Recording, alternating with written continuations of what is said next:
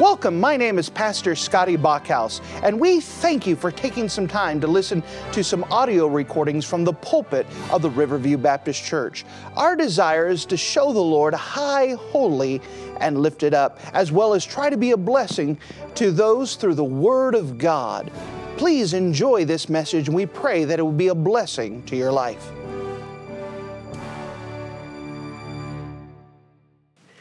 And if you would mind to take your copy of the Word of God and turn with me to the Old Testament of Second Chronicles, the book of Second Chronicles and chapter number three. The book of Second Chronicles and chapter number three. We're continuing to go through the life and ministry of Solomon, examining his life and watching as he is his parentage and his lineage. We watched as David did everything he could to prepare Solomon to succeed in following God's will. We saw the events that brought about of Solomon becoming king. And then we witnessed as Solomon began his reign, having a clean house, making preparations, making alliances, getting things set up. And now we watch as he, Solomon prepares to build his most significant event uh, building within the reign of Solomon, and that is going to be the Hebrew temple found inside of Jerusalem. Now, both of the messages today and tonight are going to be preparatory messages for this temple to understand the importance of this, what's going on. We're going to talk a little bit more this morning about the site. Where is this temple going to be built? And then tonight we'll talk about each of the three different temples mentioned in the Bible and have a great discernment about why it was so important to the Lord. As for now, turn with me, if you don't mind, to the book of Second Chronicles, chapter number 3. Second Chronicles, chapter 3, and notice with me in verse number 1. Second Chronicles, chapter 3, and verse number 1, the Bible says this Then Solomon began to build the house of the Lord at Jerusalem in Mount Moriah, where the Lord appeared unto David his father in the place that David prepared in the threshing floor of Ornan the Jebusite.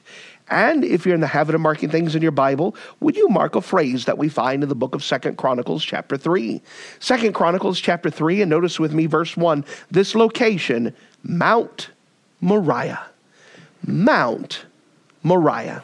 And with the Lord's help, we're going to explore through the Bible history how important this event, how this little hill inside of Jerusalem became an important part of so many biblical events. Let's go to the Lord together. Dear Heavenly Father, thank you so much again for you being a wonderful God.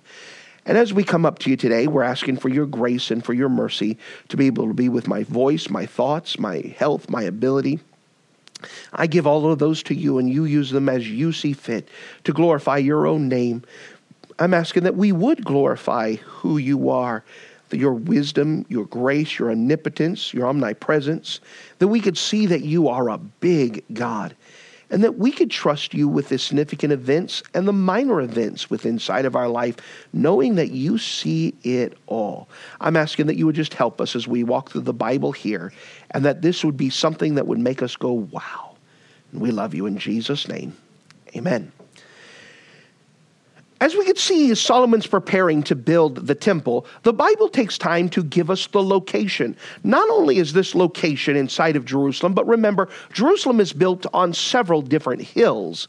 That one of those hills is going to be later on known as the Temple Mount, was known as Mount Moriah.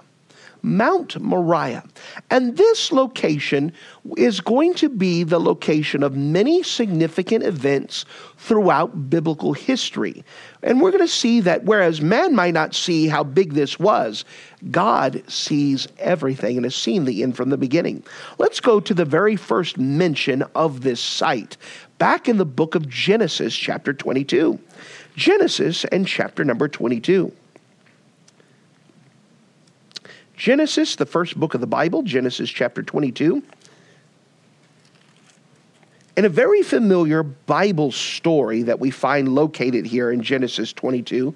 And if you don't mind, let's walk through this event, Genesis 22. Let's start at verse number 1 and let's see the significant event that occurs here. Genesis chapter 22, and notice with me verse 1. And it came to pass after these things. What things are we talking about, by the way? Well, you see, God had promised Abraham that he was going to have a son. And that he waited and waited and waited. And finally, at 100 years old, he had the son of promise by the name of Isaac. Well, Isaac grew up and Isaac is now getting bigger and bigger, and Abraham's so glad. I mean, can you imagine waiting 100 years to have a kid? Do you think that kid was a little bit honored in that house? Absolutely. This is something you'd wanted all of his life. So after this, God decides he wants to see if Abraham loves his son more than he loves God. So let's see this test. Verse number one. And it came to pass after these things that God did tempt Abraham and said unto him, Abraham, and he said, Behold, here I am. And he said, Take now thy son, thine only son, Isaac, whom thou lovest, and get thee into the land of Moriah and offer him there as a burnt offering upon one of the mountains which I should tell thee of. So God tells Abraham, Abraham, we're going to have a test. I want you to take your son, your only son, and I want you to take him to a place that I want to point out to you.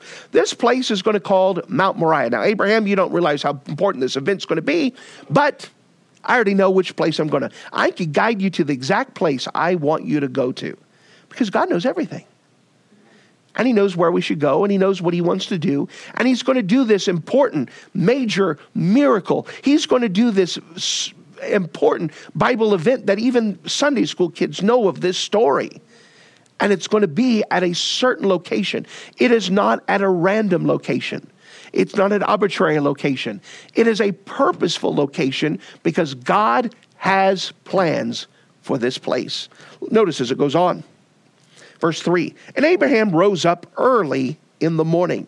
Now we learn some things here. We see that Abraham obeyed immediately. He rose up early in the morning. Why did he rise up early in the morning? Why did he obey immediately? Because if we start delaying our obedience, there's more of a chance we won't obey. Now, imagine this God saying, Abraham, I want you to take your son, and I want you to take him to a mountain. I want you to sacrifice him. Do you understand? That's a big ask. Do you think there's a lot of things working against Abraham not to go through with this? And so he obeys immediately so he can't be tempted not to obey. Notice as it goes on. And Abraham rose up early in the morning and saddled his ass and took two of his young men with him and Isaac his son and clave the wood for the burnt offering and rose up and went to the place which God had prepared for him. You know, we see something else here. He prepared himself to obey.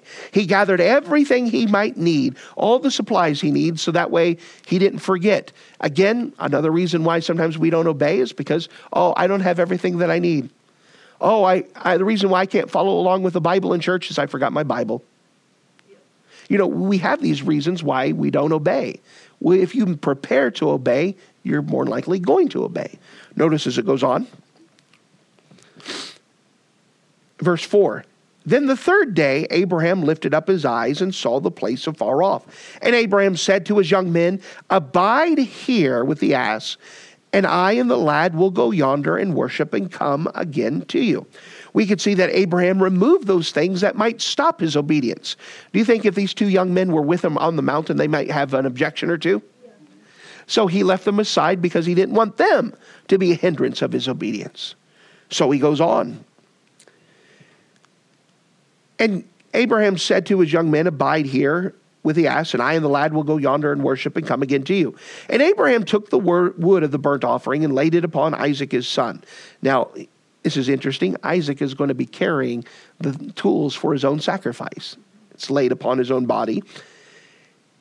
And he took the fire in his hand and took a knife, and they both went together. And Isaac said to Abraham his father, and said, My father. And he said, Here am I my son. And he said, Behold, the fire and the wood, but where is the lamb for the burnt offering? What Abraham's doing here is he's teaching Isaac about submission. This is what God's given us to do. Trust me, God is going to provide himself a lamb. Verse 8 And Abraham said, My son, God will provide himself a lamb for the burnt offering. So they went, both of them together. Verse number 9. And they came to the place which God told him of. Class, where is this at? Mount Moriah. God brought him to a specific place on purpose, in which God told him of. And Abraham built an altar and laid the wood in order and bound up his son Isaac and laid upon the altar upon the wood. Now let's pause. Oftentimes, people have, because of Sunday school, a different picture in the head of what's going on. At this time, Abraham is 133 years old. Isaac is 33. Something we understand about physics and idea is that there's no way a 133 year old man is going to forcibly put a 33 year old man in his own in good health on the altar not willing. Does that make sense? You know what happened? Abraham told Isaac, Isaac trusted his father and willingly laid himself upon the altar. Now, of course, this is going to be a great picture of the Lord Jesus Christ. That Jesus Christ willingly took our death upon his body, and for the joy that was set before him, endured the cross, despising the shame. He paid our price for us, and he willingly laid himself down. No one forced Jesus upon the cross, he willingly laid down his life. You know, that's a great relationship between a father and a son, is that Abraham had taught his son submissiveness. Do you trust me? You know, that has to be taught. Do your children obey you like this? Most of you, if you were to reenact this story and say, hey, son, I want you to lay on this altar, God's going to take care of you, they're like, nope. Think about it. He was willing to obey his father because he had a trust. There should be an obedience that is taught. We are to obey biblical authority. By the way, without this obedience to biblical authority, the miracle couldn't have happened. And without the obedience to biblical authority of Jesus dying on the cross, our salvation could not have happened. It only happened because of obedience to biblical authority. This is one of the big things that's being taught in this lesson here. You know, so many times people in our country mix freedom with liberty, they are not the same thing. Our freedom and rebellion. People think that if I rebel, that's true liberty. As we saw in Sunday school this morning, it is not. True liberty is falling in love with the Lord Jesus Christ and willingly serving Him. And with it comes great blessings. Our flesh wants to rebel against anything authority gives to us. Notice as we go on to this story, verse number 10. And Abraham stretched forth his hand and took the knife to slay his son. And the angel of the Lord called of heaven and said, Abraham, Abraham. And he said, Here am I. Now we understand that Abraham was waiting for God to do something. Do you think that when the angel said, Hey, Abraham, Abraham, he said, Hold on a second, I need to finish this.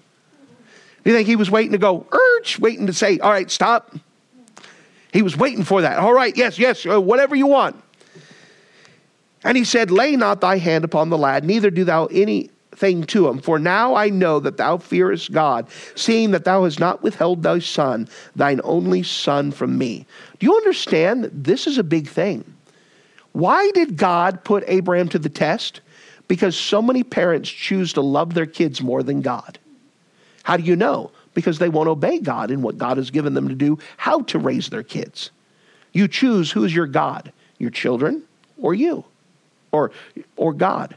You choose. He chose God, and because of that, God honored and blessed it. You cannot get away from God's blessings. We have to do things God's way and God rewarded him from it. Verse number 13. And Abraham lifted up his eyes and looked, and behold, behind him a ram caught in the thicket of the horns. And Abraham went and took the ram and offered him up for a burnt sacrifice in the stead of his son. And Abraham called the name of that place Jehovah Jireh.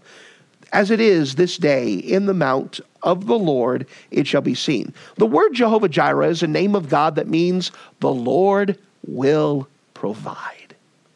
And as we start off with this picture of Mount Moriah, we start with the very first picture that God brought Abraham to a place to test him, to see if Abraham's love for God was more than his love for his children. And when God was able to see that Abraham loved God more than his kids, that God was number one in his life, God was able to provide blessings that came.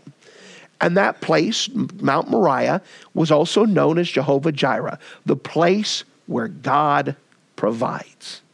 Now let's build upon this history here. So we have this significant history. Let's fast forward. This happens in approximately, um, throwing dates out, 1800. Let's fast forward 800 years to the year 1000.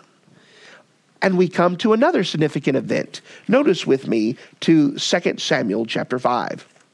2 Samuel chapter 5. Those are roundabout dates, but just giving us a taste of something. 2 Samuel chapter 5. In 2 Samuel chapter 5, we're continuing with the story of David. David is now king. He's been ruling in the city of Hebron for seven years, but now that he is the king of both the United Kingdom, of all 12 tribes of Israel, now God is going to bring him to a place where Abraham is going to, or where David is going to establish his brand new capital city. And again, he is not going to realize what a big deal this is, but this capital city is going to end up being the capital of the entire world in the millennial kingdom. Sort of an important event, right? Notice with me in the book of 2 Samuel, chapter 5. 2 Samuel, chapter 5, and notice with me in verse 6. 2 Samuel, chapter 5, and verse 6. And the king and his men went to Jerusalem unto the Jebusites, the inhabitants of the land. So they go to this city in the back of their territory, which was previously called Jebus. That's where the Jebusites lived. They were part they were Canaanites. And so they come to the backyard to this hill, to these series of mountains, uh, little hills, where the Jebusites had built their city. And now David approaches it, verse 6. And the king and his men went to Jerusalem unto the Jebusites and the inhabitants of the land, which spake unto David, saying, Except thou takest away the blind and the lame, thou shalt not come in here. Thinking David cannot come in here. Now, this is some poetical language. This idea of the blind and the. Um, and the lame were their reference to the fortresses and the defense of the city. So they said, unless you take away our defenses, you take away our gates, you take away our walls, you take away our doors, you take those away, you can't come in, you can't beat us. Now, again, this is a city that's built on a hill. So what happens is that they have the hill, they have walls surrounding the hill. So in order to conquer it, you don't come straight across the plain. You have to go uphill just to get to the walls and then try to find a way to climb over the walls when you're already in an incline. It's a, a strategic position. So these Jebusites said, you know what? We've got this. There's nothing you could do. You can't take away what we trust you in. We've nicknamed our walls and our gates as the uh, blind and the lame. You can't defeat us. There's no way you could do this. So David turns around. Notice with me, if you don't mind, in verse number uh, 7. Nevertheless, David took the stronghold of Zion. Remember, Zion is another name for Jerusalem, which is also going to include Mount Moriah. The same as the city of David. And David said on that day, Whosoever getteth up to the gutter and smasheth, smiteth the Jebusites and the lame and the blind, that are hated of David's soul. He shall be chief and captain. Wherefore they said, The blind and the lame shall not come into the house. So David dwelt in the fort and called the city of David, uh, called it the city of David. And David built round about the Millo and inward. And David went on and grew, and the Lord of hosts was with him. And Hiram, the king of Tyre, we've talked about him, sent messengers to David and cedar trees and carpenters and mason, and they built David a house inside of the city. And David perceived that the Lord hath established him king over Israel, and that he had exalted his kingdom for his people for Israel's sake.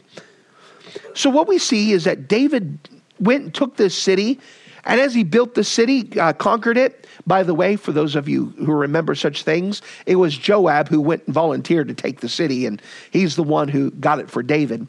David now takes the city and says, You know what? Let's dedicate this to the Lord. And then Hiram, the king of Tyre, said, Hey, you need some supplies? Let me send it to you. And they were able to start building this city, which is going to be an important location. But we're not done yet. There's more things that happen within this city. Notice with me 2 Samuel 24. 2 Samuel 24. Now, as David continued to reign as king, He was not a perfect king. He made some major mistakes. Towards the end of his reign, there was another major mistake. That David, out of his pride, said, You know what? Let's count how many soldiers I have. Let's count how big my army is. And the idea wasn't just for inventory, it was the idea that he wanted to know how great he was. I'm so great, I have all these people willing to fight for me. I'm so great, I have all these people that are at my command. And he goes to number the people and go do a census throughout the entire nation. And this is so bad that Joab, who is definitely not a good guy, tells David, hey, you know what? This is not right. You shouldn't do this. Now, when Joab is giving you a moral advice, you know that you're not in the good place. But David does it anyways, and God is not happy because David should have been trusting in God rather than his own strength and his own might. So notice as we pick up in mid story in verse 2 Samuel 24 and verse 10. 2 Samuel 24, verse 10. And David's heart smote him after that he had numbered the people. And David said unto the Lord, I have sinned greatly in that I have done. And now I beseech thee, Lord, take away the iniquity of my servant, for I have done very foolishly. For when David was up in the morning, the word of the Lord came by the prophet Gad and David's seer, saying, Go and say unto David, Thus saith the Lord, I offer thee three things. Choose through thee one of them, that I may do it to thee. So Gad came to David and said and told him unto him, Shall seven years of famine come to thee in the land? Or will thou flee three months before the enemies that while they pursue thee? Or that there be three days' pestilence in the land. Now advise and see what answer I return to him that sent me. And David said unto Gad, I am in great strait. For let us fall now into the hand of the Lord, for his mercies are great. Let me not fall in the hand of the man. So let's pause. So David messed up and he messed up badly. Remember, all of our things have consequences. Because David had trusted in himself and not God, God needed to show that God is, is the king of David, that David has to answer before God. So he sent the preacher with a choice. You got three things to choose from, David. Take your pick. You want seven years of famine, or seven months of famine. Let me make sure. Seven years of famine. So that means seven years where the rain doesn't come. Seven years where grass isn't going to grow. Seven years where animals are going to starve. Seven years where the people are going to starve. Seven years of suffering for your whole nation because of your actions. Well, that doesn't sound fun, does it? Well, how about this? How about three months where you're running for your life? Now, remember, David's already done this twice. And then before he was king, he was doing that for many years. I don't want to go back and do that. Now let's let's not repeat that. Let's not have someone running after me for 3 years running for my life. Let's not do that. So the last choice, how about this? 3 days of pestilence. Which one do you want? Three days of pestilence in the land. This means that disease is going to come and that people are going to drop like flies. It's just going to be a serious illness that comes, kind of equivalent to the same things that hit Egypt during Moses' day. You want three days of supernatural sickness to come and destroy your people. Well, David started thinking in his head. In fact, we have more of a story in Second Chronicles where he doesn't answer anything. He says, Nope, I don't know how to choose. God says, Listen, if you don't choose, I will choose for you, and I'm going to pick something else. So David was kind of forced as God prompted him. We see that in Second Chronicles. We're not going to turn there, but now I've got a choice. So seven years pestilence, where it's a slow death. Three months of running where I'm in personal peril and people are going to suffer and bleed to keep me protected. Ugh. Or three days of pestilence. Well, he says, shorter time, let's do this.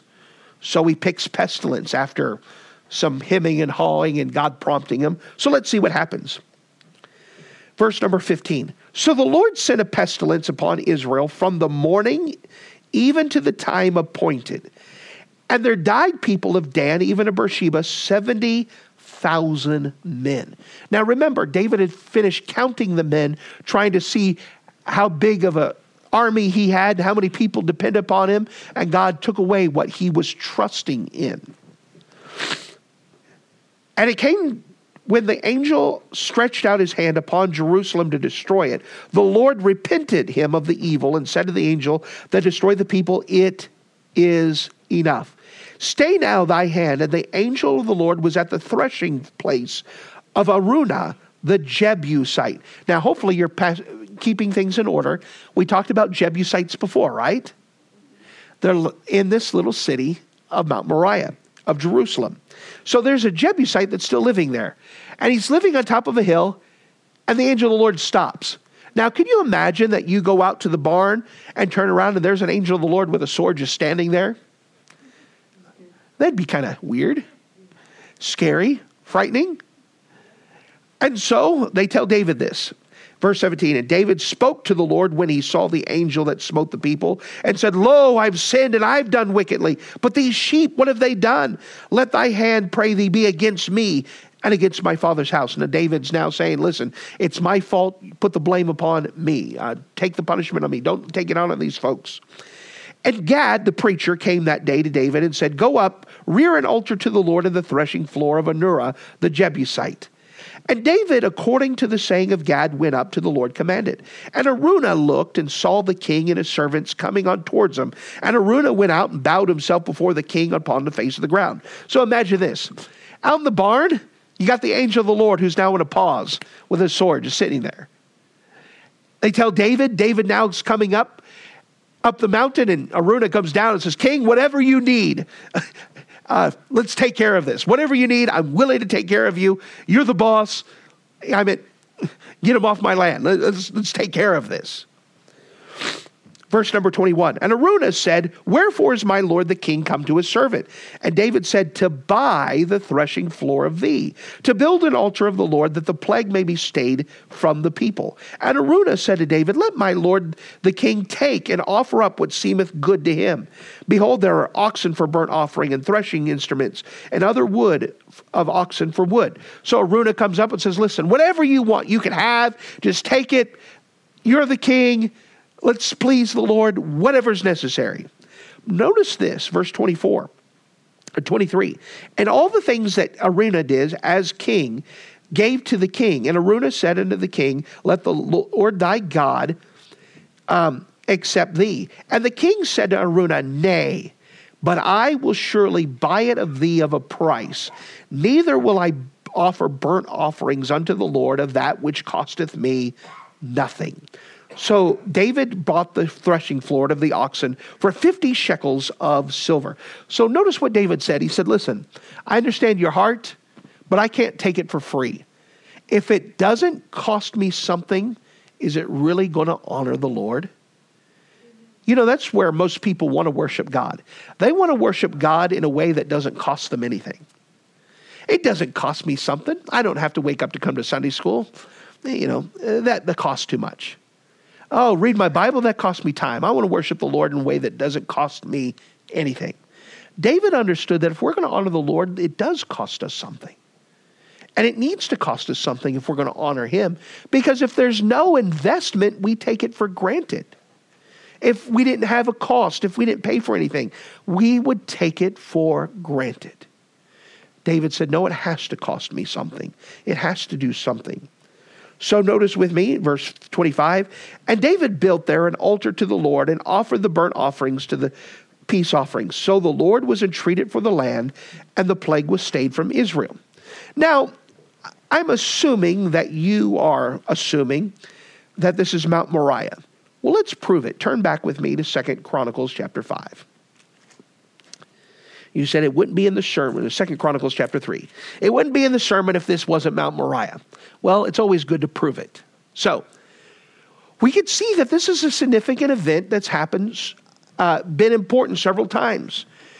That Isaac was about sacrificed, and God provided his own lamb inside of Mount Moriah we could see that David took this city from the Jebusites. Later on, this is the place where David built an offer to honor the Lord and to sacrifice to God. Notice with me 2 Chronicles 3 1. And Solomon began to build the house of the Lord at, Mount, at Jerusalem, at Mount Moriah, where the Lord appeared to David his father in the place that David had prepared the threshing floor of Ornan. This is a different name of Araunah, the Jebusite. This same place David bought. He said, This is where we're going to, we had a meeting with the Lord. This is where God showed up. And so later on, David now owns this territory and now prepares it for Solomon. And it's that same location where Solomon builds the temple. And of course, the temple is going to be the place where the people come to meet with the Lord. When Solomon builds this temple, it is going to be considered one of the seven ancient wonders of the world.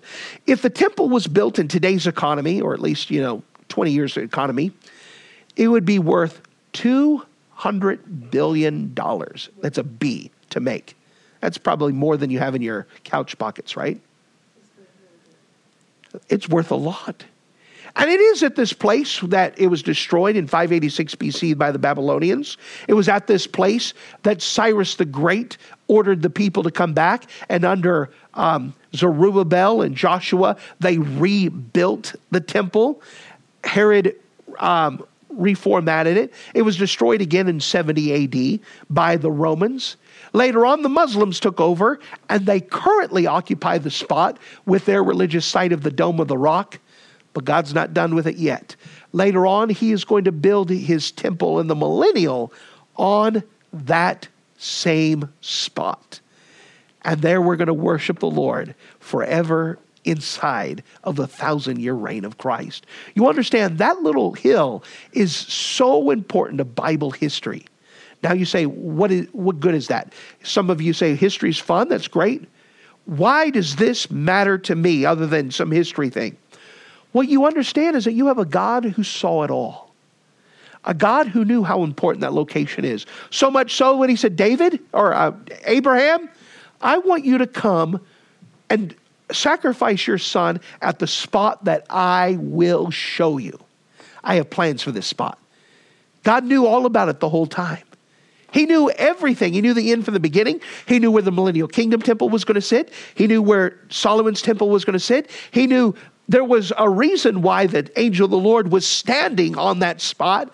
He knew exactly where to bring Abraham to. What we see is we have a God who sees it all.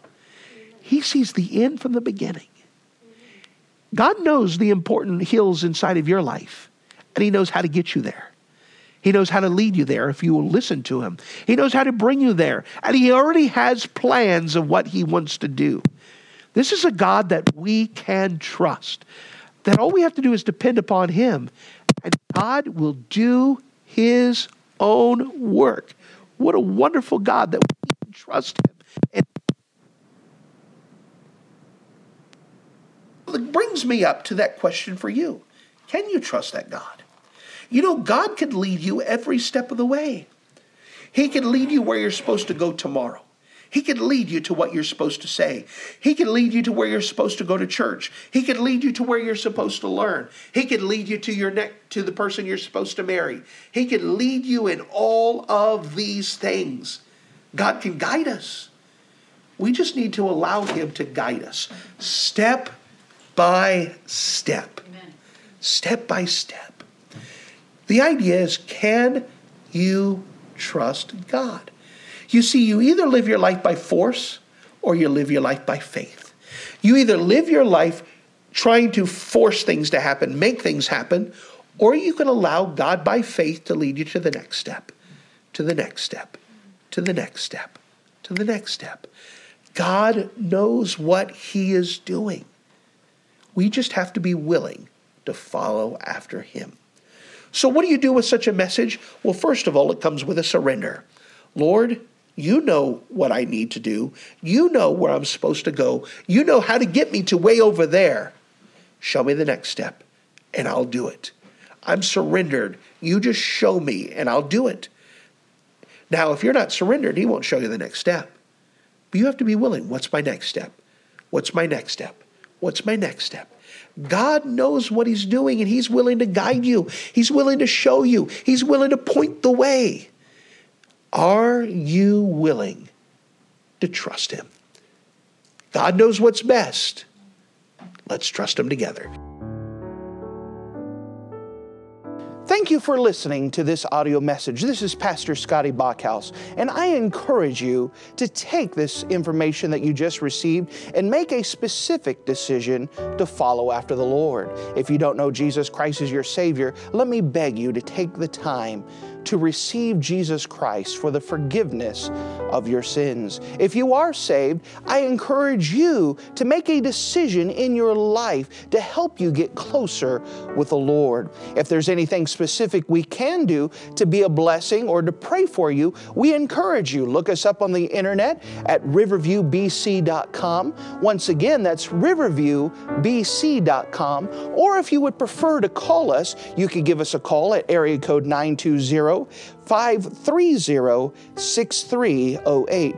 Once again, that number is 920 530 6308. If there's anything we can do to be a blessing or an encouragement to you, please let us know. We would love to make ourselves available. Thank you.